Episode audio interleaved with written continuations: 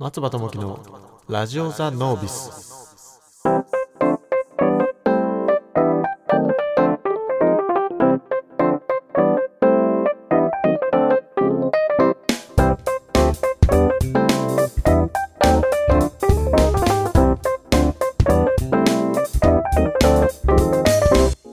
皆さんこんにちは。ラジオザノービスの松葉です。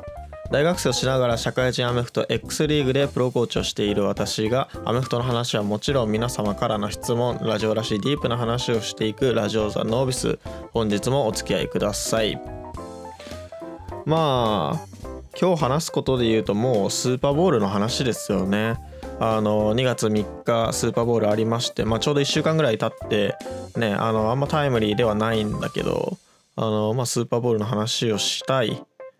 ね。本当は試合の話をしっかりとしたい。んだけれども、まあ、その前にちょっと言わなきゃいけないことというか、あの、吠えなきゃいけないことというか、がある。いや、あの基本的には僕が悪い、最初はね。僕が悪かったんですよ。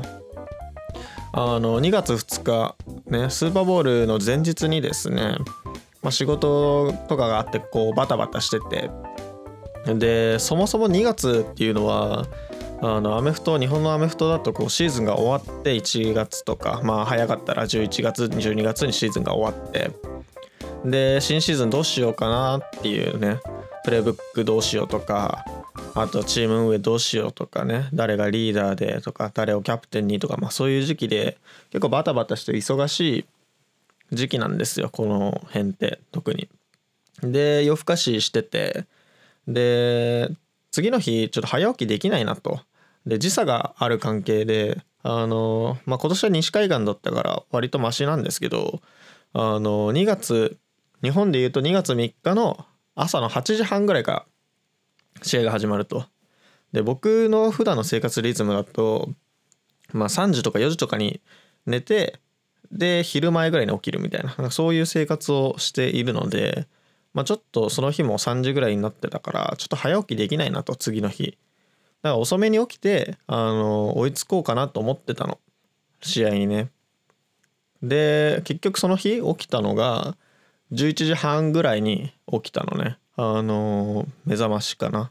が11時半ぐらいになってパッて起床したんだけど。でまずここがちょっと一つ僕の中では間違えたかなというか、まあ、僕のミスではあるんだけどあのツイッターをね開いちゃったの。これななんで開いたかっていうとあの、まあ、日々のこうモーニングルーティンじゃないけどなんか朝起きてツイッターを見るっていうのがこう癖になってる。ツイッターとか、まあ、SNS 系を一周する。でリプとか来てたら後でなんか返そうとかなとかさ。あと昨日の夜のこのツイートの反応どうだったかなとかさいろいろこう考えなきゃいけないからあのまあ見てたのよ。あのツイッターをね。でも見ようと思ったの開いて。で結果が出てきたら困るから、まあ、薄めにしてでコンタクトもしてないからこうぼやかしてね画面をふわーっとさせて見てで必要な情報だけ危険そうなコンテンツなんかあこれちょっと試合っぽいなみたいな NFL 公式だなみたいなのはこう読み飛ばしつつこう遡るんだよねそ TL を。ただねなんか開いたのよ画面パッて。で画面見たら20対10デカデカとね。20対10って出てんの。おい嘘だろと思って。でそれねそれツイッターの公式がねトップ。試合速報を出してんのよ。ツイッターにね。いやおい嘘だろツイッターと思って。いやなんで？いやなんでと思って。で第4クォーターね。20対10って出てで時間見たら残り8分とか9分とかそんぐらいだったのかなちょっと覚えてないんだけどねもうそこまで来たらライブで見るしかないじゃんと思ってパッて飛び起きてパソコンがまああるからパチャパチャって開いてゲームパスを開くわけじゃないですかあの NFL 見るためのなんかプラットフォームみたいな課金するやつねでゲームパス開きましたね、ライブね、始まります。やっぱり20対10なんですよ。くっそ、ツイッターよと思って。で、まあ、僕そもそもチーフスを応援してたんですけど、ね、チーフスが20対10、負けてるのは10点差。ね。で、10点差のチーフス、10点ビハインドのチーフスがボールを持ってたからも、えー、10点ビハインドのチーフスがボールを持っててねでそれが時間8分ぐらい残り試合の時間が残り8分ぐらいねだからあのここで得点できたらチーフスがワンポゼッション差ワンタッチダウンで追いつける点差もしくは追い越せる点差になるから逆転の兆しがあると思って。ね。めっちゃいい試合なのよ展開としては。20対10から見たけどね。でそうめっちゃいい試合だからそのテンションも結構上がっててで怒りも忘れてたもうツイッターはもういいやと思って。ね。サーダンの15かなんかかな。大陸ヒルに超ロングパスが通ってで敵陣の20ヤードぐらいまで一気に行ってでその後トラビス・ケルシーっていうタイトエンドがこうパスインターフェアっていう反則を受けて敵陣の1ヤードもう本当にゴール直前まで攻め込んでよっしゃこれいけると。ね。タッチダウンできると思って結局そのままタッチダウンしたのよチーフスが。ね。よっしゃいけいけと。チーフスのムードになってくるわけだよね。でディフェンスもその後の攻撃サンフランシスコの攻撃をバシッと止めてよっしゃここからまたいけるぞと思って4分ぐらいあったのかな時間が。ね。それで敵陣まで行くじゃないですか。その後またチーフスの攻撃が、ね、レッドゾーンまで入ってで残り3分ぐらい。よっしゃ行けと思ったらいきなりゲームパスの画面が止まったのよ。いやは？いや嘘でしょ。えは？おいおいおいえ？嘘嘘。マジマジマジマジ。ゲームパスマジマジマジマジマジ。マジマジマジ。更新しても真っ暗な画面になっちゃって。でなんかこのビデオは削除されてますみたいな。いや某サイトのアナウンスじゃないんだからみたいな。まあデリーテとみたいなの書いてなかったけどなんかもうちょっと混み合ってるからちょっと待ってみたいなことが書いてあっていやおいちょっと待って。いやこっちが待って。いやこっちが待って。ね。ゲームパスね。年間ね。3万弱ぐらい払ってんのかな？分かんないけど。いやおいおいおいおいおい。スーパーボールで逆転できるところ？試合残り時間3分とか4分とか？一番大事じゃん。一番大事じゃん。ね。いやおいお前。いやオーマイで本当に。オーマイ原発っていう感じでもうもうなんか諦めようと思って原発はねだから。更新してもこううんともすんとも言わないからさ。原発はこれ無理だと思ったからあのリビングに移動したの。テレビで見ようと思ってもくっそと思って。で試合の展開的にも結構パニクってるっていうか早く見たい早く見たいっていう感じがあるからこうリモコンピッてつけてこう地上波の NHK をつけてであれやってないなみたいな。でやってないのよ地上波の NHK ではね。でチャンネル2とかね。なんかいやなんかなんていうのその E チャンネルみたいな。なんていうんだっけああいうの。わかんないけど教育テレビみたいな開いていややってるわけねえだろと思って。であそうか BS でしかやってないのかと思ったからそう BS つけたらキックオフしてんのよ。チーフスが。で下見たら20対24だって。いやおいおいおいおいおいちょっと待って待って待ってマジマジマジマジマジマジマジマジ。マジ逆転してんじゃんチーフス。いやね逆転してんじゃん。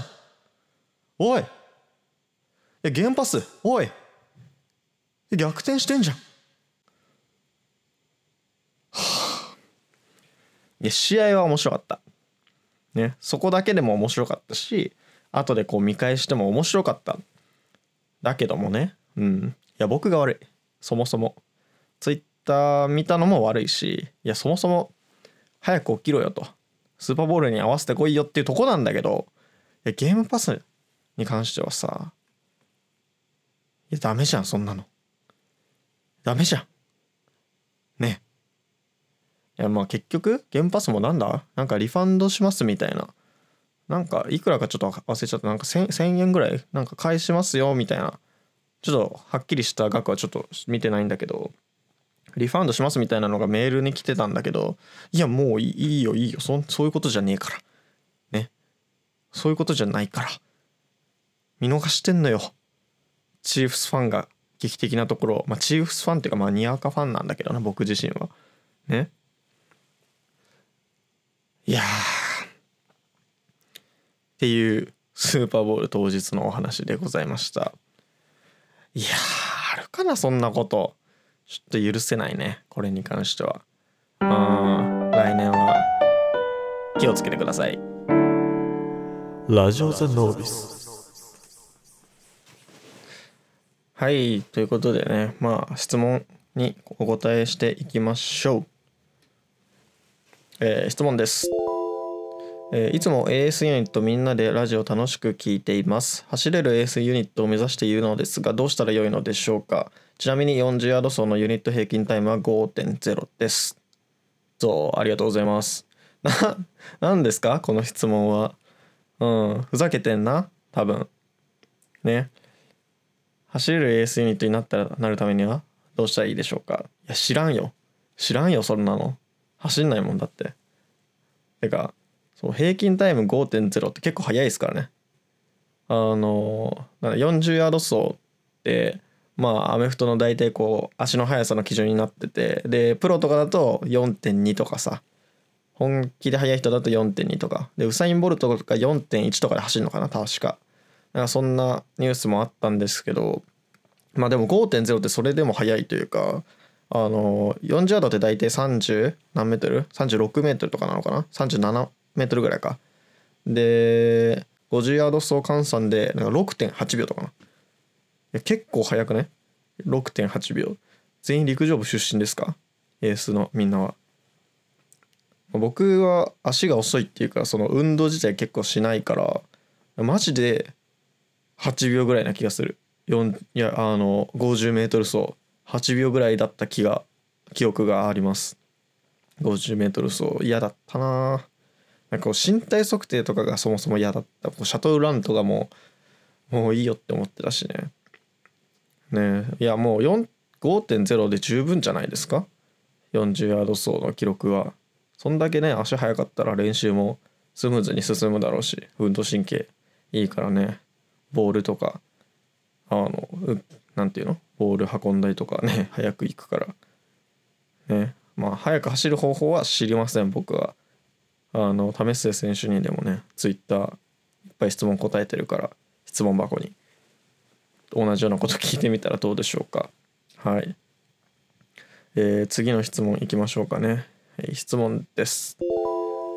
今まで一番お金をかけてきた趣味とかありますかっていう質問ですね。ありがとうございます。今まで一番お金まあ趣味って言っていいかわからないけどスキーにはめっちゃお金かけてました。というかもう単価が高いのでスキーに関してはね。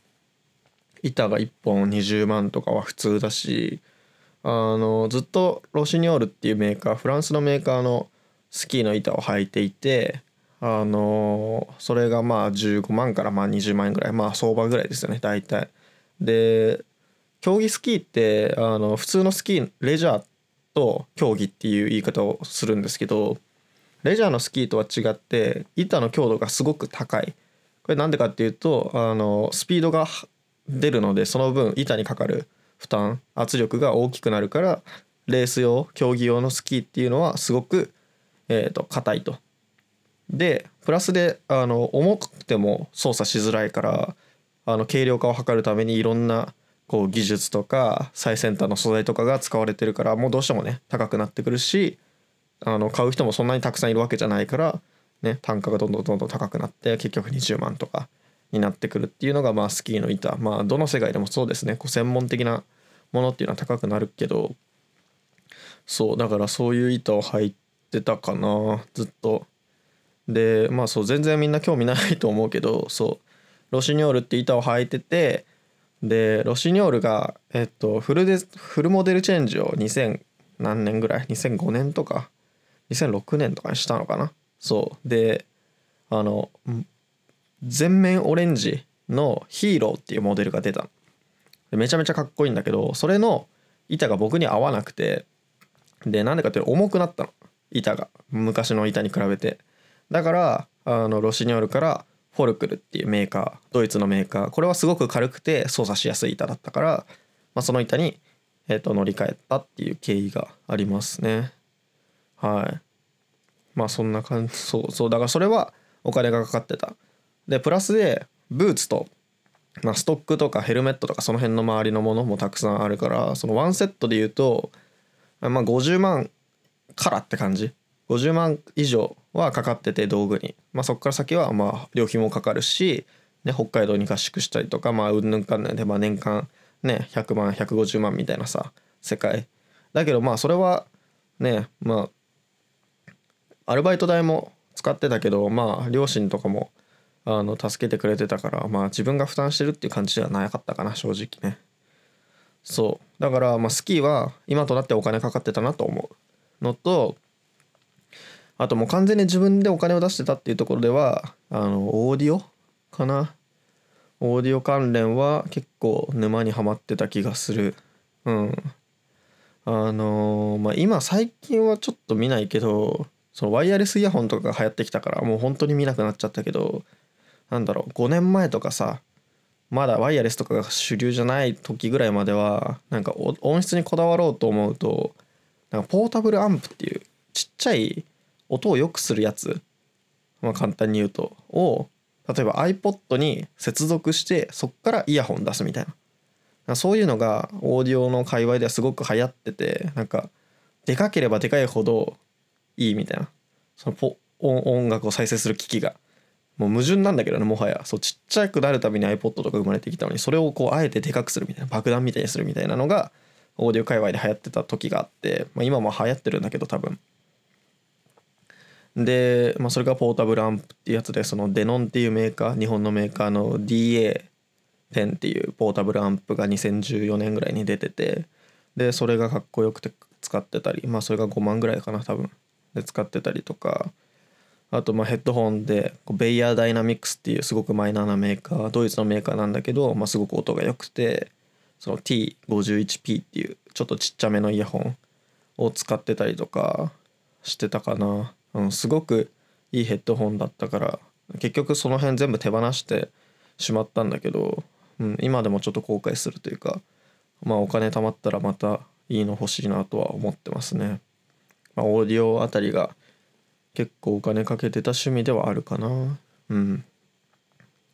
じゃあ次行きましょうか。次ラジオネームついてます。ありがとうございます。ラジオネーム SSSHU っていうものか？これは SS シュっていうものかな？SS シュにしようか。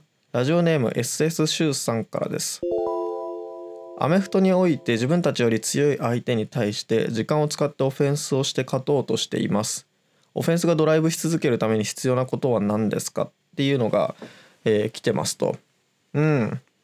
ありがとうございます。グランドアタックね。あのー、まあアメフトってね、まあ、聞いてる人は分かると思うけど、その時間が動いたり止まったりとかするんですよ。で、簡単な話、ボールがフィールドの中にあるうちは時間が動くと。で、フィールドの外にボールが出てった時とか、あとパスが失敗したとかね、地面にボールがつきましたとか、なんかそういう時だけ時間が止まるんだけど、あの、まあ、このね SS シューさんはできるだけ時間を止めたくないねドライブし続けるっていう言い方をするけどそういうオフェンスがしたいって話ですよね。でグラウンドアタックの強度っていうのがまあすごく大切になってくると地上戦のこと。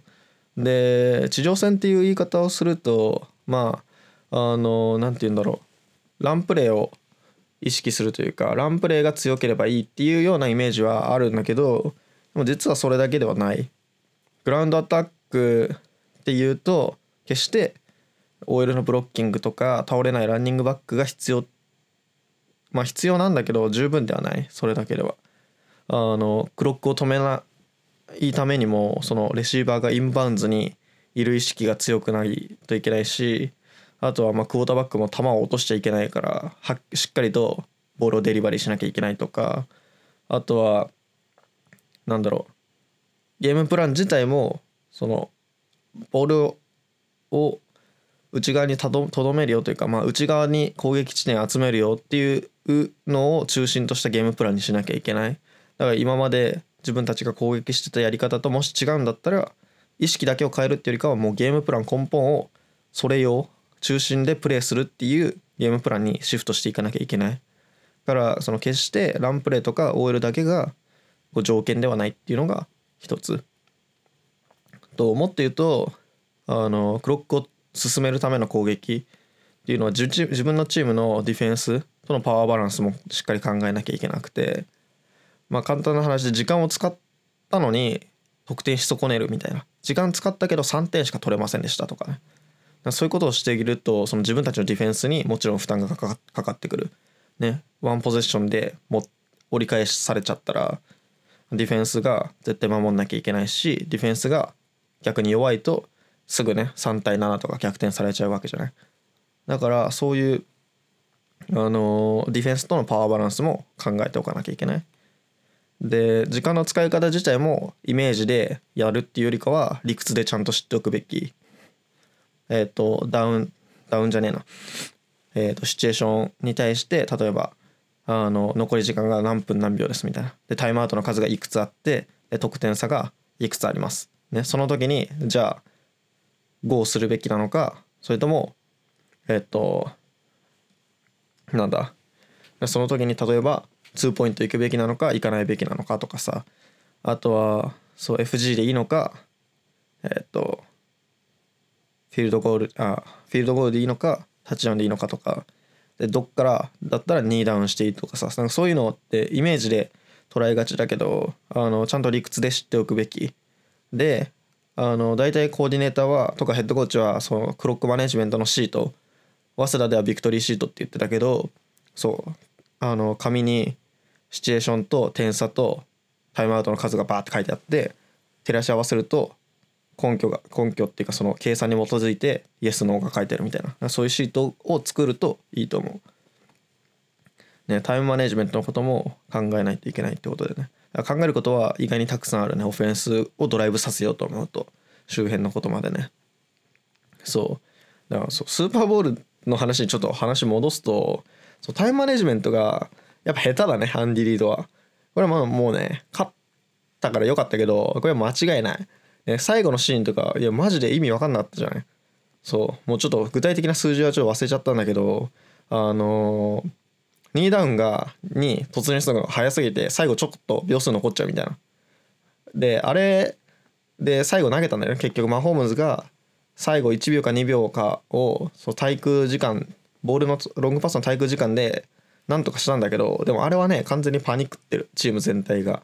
ね。ゲータレードシャワーするのも早すぎるしそうアンディ・リードが喜び出すのも早すぎるからあれはあの結構 NFL 史に残るチームプレーの一つだと思ってるね。そう。そうでね。そうあれをなんかそうあれはあれでよかったんじゃないみたいな。いや良かった実際良かったしそうあの最後投げて終わるっていうのまで考えてたんじゃないみたいなことを言う人がいるけどいやあれはね間違いなくそうコーディネーター目線で言うとあのミスった。うん。でミスってパニックっていやいやどうしようどうしようみたいな。僕もやったことあるの。そう。アサヒビルシルバースター戦の最後のプレーを本当にロールアウトして投げて時間をを止めるっていう作時間を進める？そう滞空時間で時間を進めるっていう風にした結果あの1秒残って相手にワンプレー残しちゃう。でそれが結局失敗したから良かったんだけどあのそう実際同じことやったことがあるから分かるけどそうあれはミスってるねハンディリードが。そう。ね。ちょっと話それたけどそう。ドライブするために必要なことはランプレーを含めるグラウンドアタック全体の強度と自分のチームのディフェンスとの兼ね合い。でこの辺はそうチームで相談っていう感じだからうん。頑張ってください。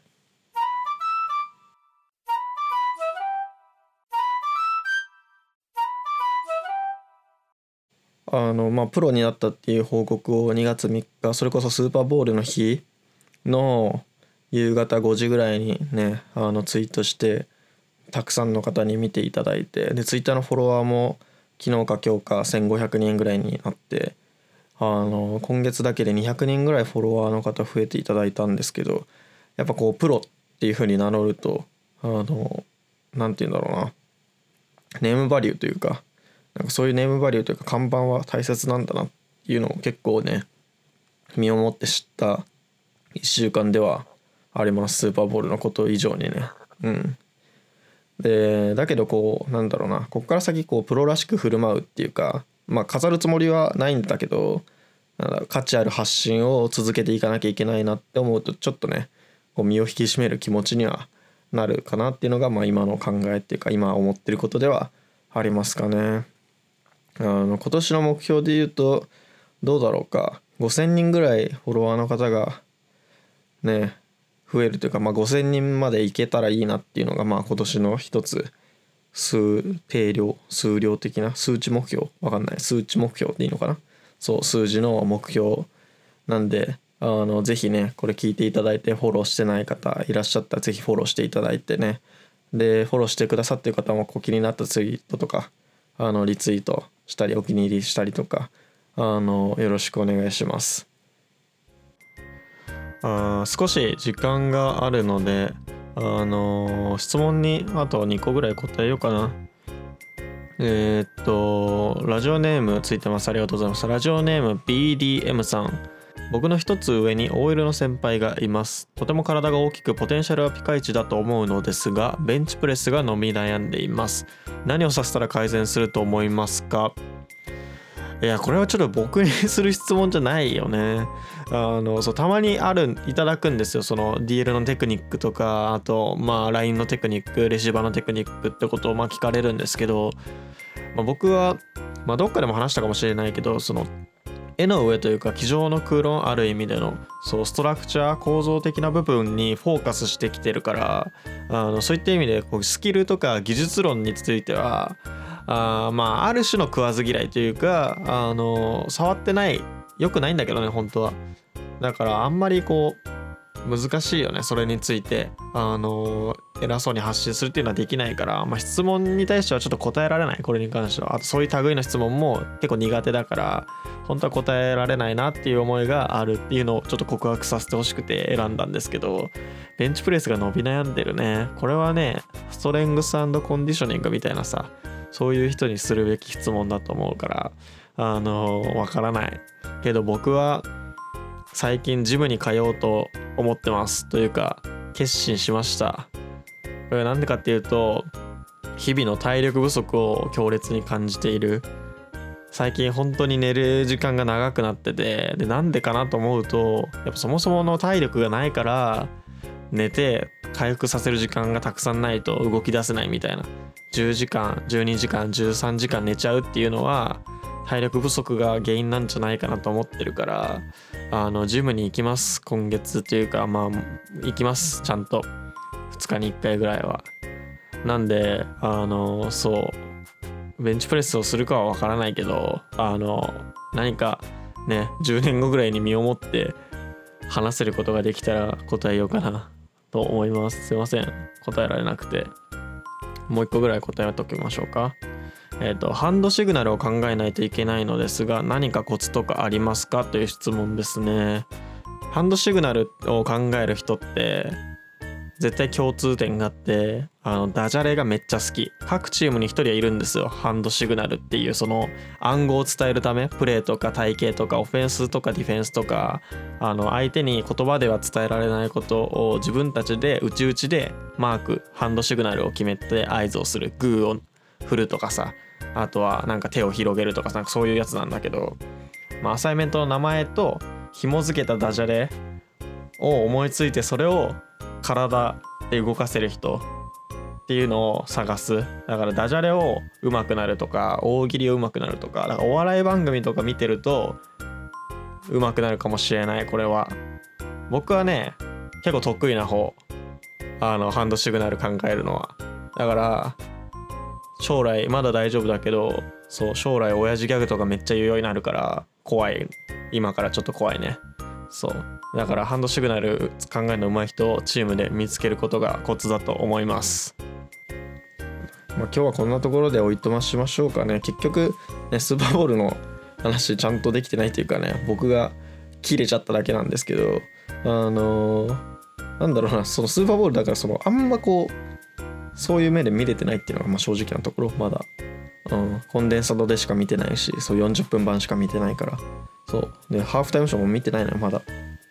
だからまあちょっと1週間経っちゃってこうタイムリー感なくなっちゃったからあんまりこう戦略的な話をする機会はないかもしれないけどあのそういうのは結構他のね僕以外のツイッターやってるアメフトファンの方たくさんしてるから、まあ、そこから僕も吸収することが多いしうん、今更僕がやることでもないかなと思うんで、逆にね、2月入って、ね、X リーグの話結構盛り上がってきたらね、僕は X リーグの中の人を、当事者としてこう、みんなの知らないこととか、なんかリアルタイムで僕がやるべきことをやろうかなっていうふうに、まあ、思、思ってるんでね、はい。あの質問やトークテーマは質問箱の方から頂いてね Twitter のフォローさっき言ったやつ Twitter のフォローもお願いしますっていうところと、まあ、ブログコーチとノービスやってるのでお気に入り登録とえー、っとしていただけたらありがたいです。よろしくお願いします、えー、お相手は松葉智樹でした。また来週。